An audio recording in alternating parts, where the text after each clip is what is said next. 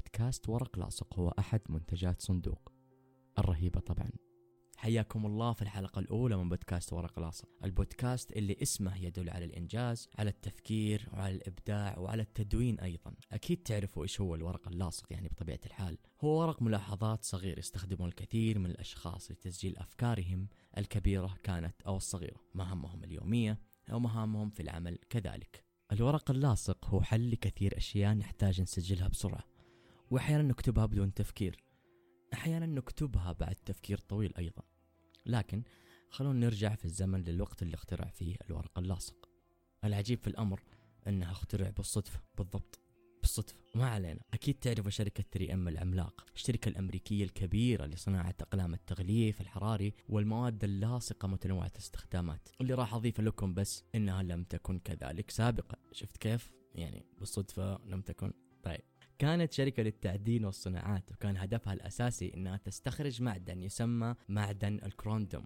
هو معدن صلب ومهم جدا لصناعة العديد من المنتجات المفيدة للسوق الصناعي. نشأت هذه الشركة اللي هي 3 إم للتعدين والصناعات عام 1902 لكن كأي شركة ناشئة في مجال ناشئ واجهت العديد من المشاكل. أهمها كون أن المعدن المستخرج من مناجمهم لم يكن بالقوة اللازمة لمواجهة السوق. ولكن خلاص لما جت تفلس وقتها شجعت الشركة اللي هم العمال آه للإبداع. يعني تكفون أي حاجة تخرجنا من هذه المعضلة. بالفعل بدأت الشركة تنتج أكثر من منتج منها أوراق الصنفرة والأوراق آه، بصفة عامة وبدأت تزدهر. اتخذت هذا الأسلوب اللي هو أسلوب التشجيع بقية أعوامها. طيب يا تركي الآن ما نعرف إيش وين الصدفة في الموضوع؟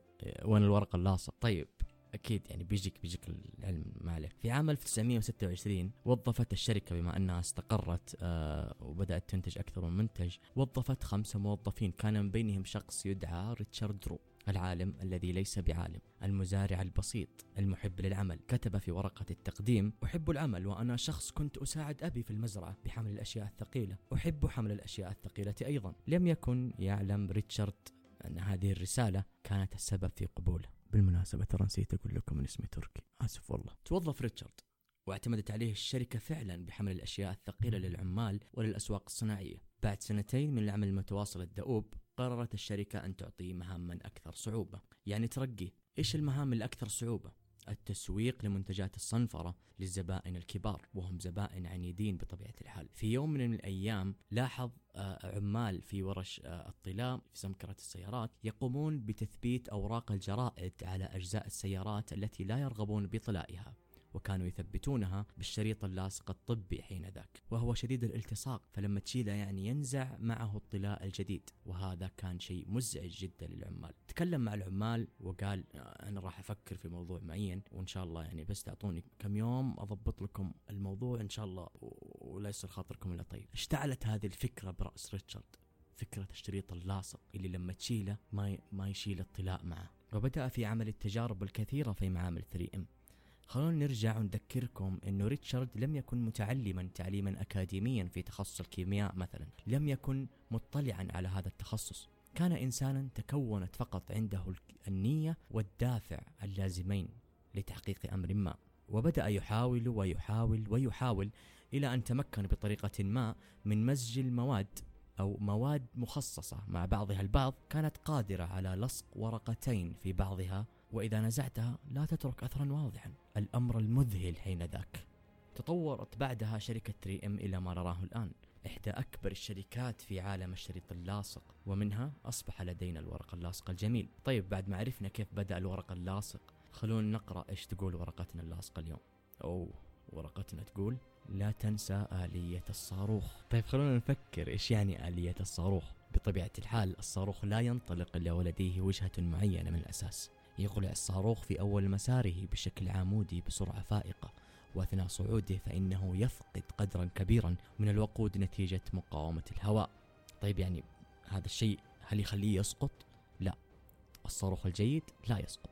الصاروخ الكويس هو اللي يحتفظ بالوقود ويقاوم الهواء إلى أن يصل إلى وجهته المراد. باختصار الصاروخ لا ينطلق إلا أن يكون لديه النية والدافع لذلك.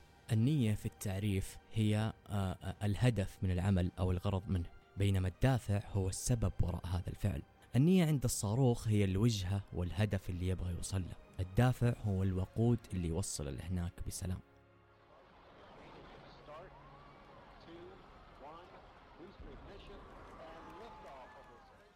خلونا نقيس آلية الصاروخ على أنفسنا. ما دام عندنا نفس هذه الآلية في تفكيرنا ومعنا دائما راح نحقق أي شيء نبغاه. إيلون ماسك مؤسس شركة سبيس إكس ورئيسها التنفيذي وأيضا المؤسس المساعد لشركة تسلا للسيارات الكهربائية. ممكن إيلون يكون خير مثال لموضوعنا اليوم. بغض النظر لكوني مهندس يعني ومنتج ألعاب سابقا ومبرمج ومحب لل memes لكن بالنظر لكوني عنده آلية الصاروخ نفسها. النية والدافع اللي عند إيلون هي اللي وصلت لهذه المرحلة. هل كنت تتوقع قبل عشر سنوات مثلا إنه حيكون في سيارات كهربائية تقود نفسها بنفسها إلى وجه يعني تحدد الوجهة أنت وتروح هي بنفسها وهكذا يعني؟ عن نفسي ما كنت أتوقع إنه ممكن يصير بعد عشر سنوات يعني وقتها. يعني آه شيء كبير جدا اللي سواه إيلون ماسك. في بداية رحلته كانت الأقاويل السيئة تنهمر عليه لأن فكرة تطوير للصواريخ كانت مختلفة جدا.